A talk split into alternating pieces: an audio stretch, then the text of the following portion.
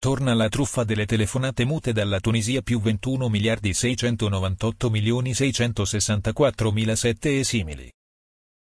Attenzione alla truffa delle telefonate mute dalla Tunisia. Dopo pochi squilli la chiamata viene interrotta, risultando come persa.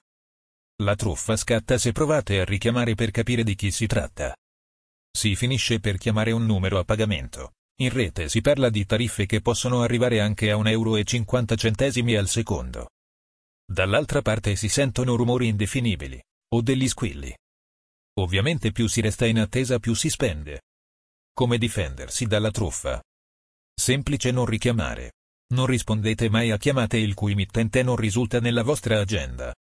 Informatica in azienda diretta dal dottor Emanuel Celano.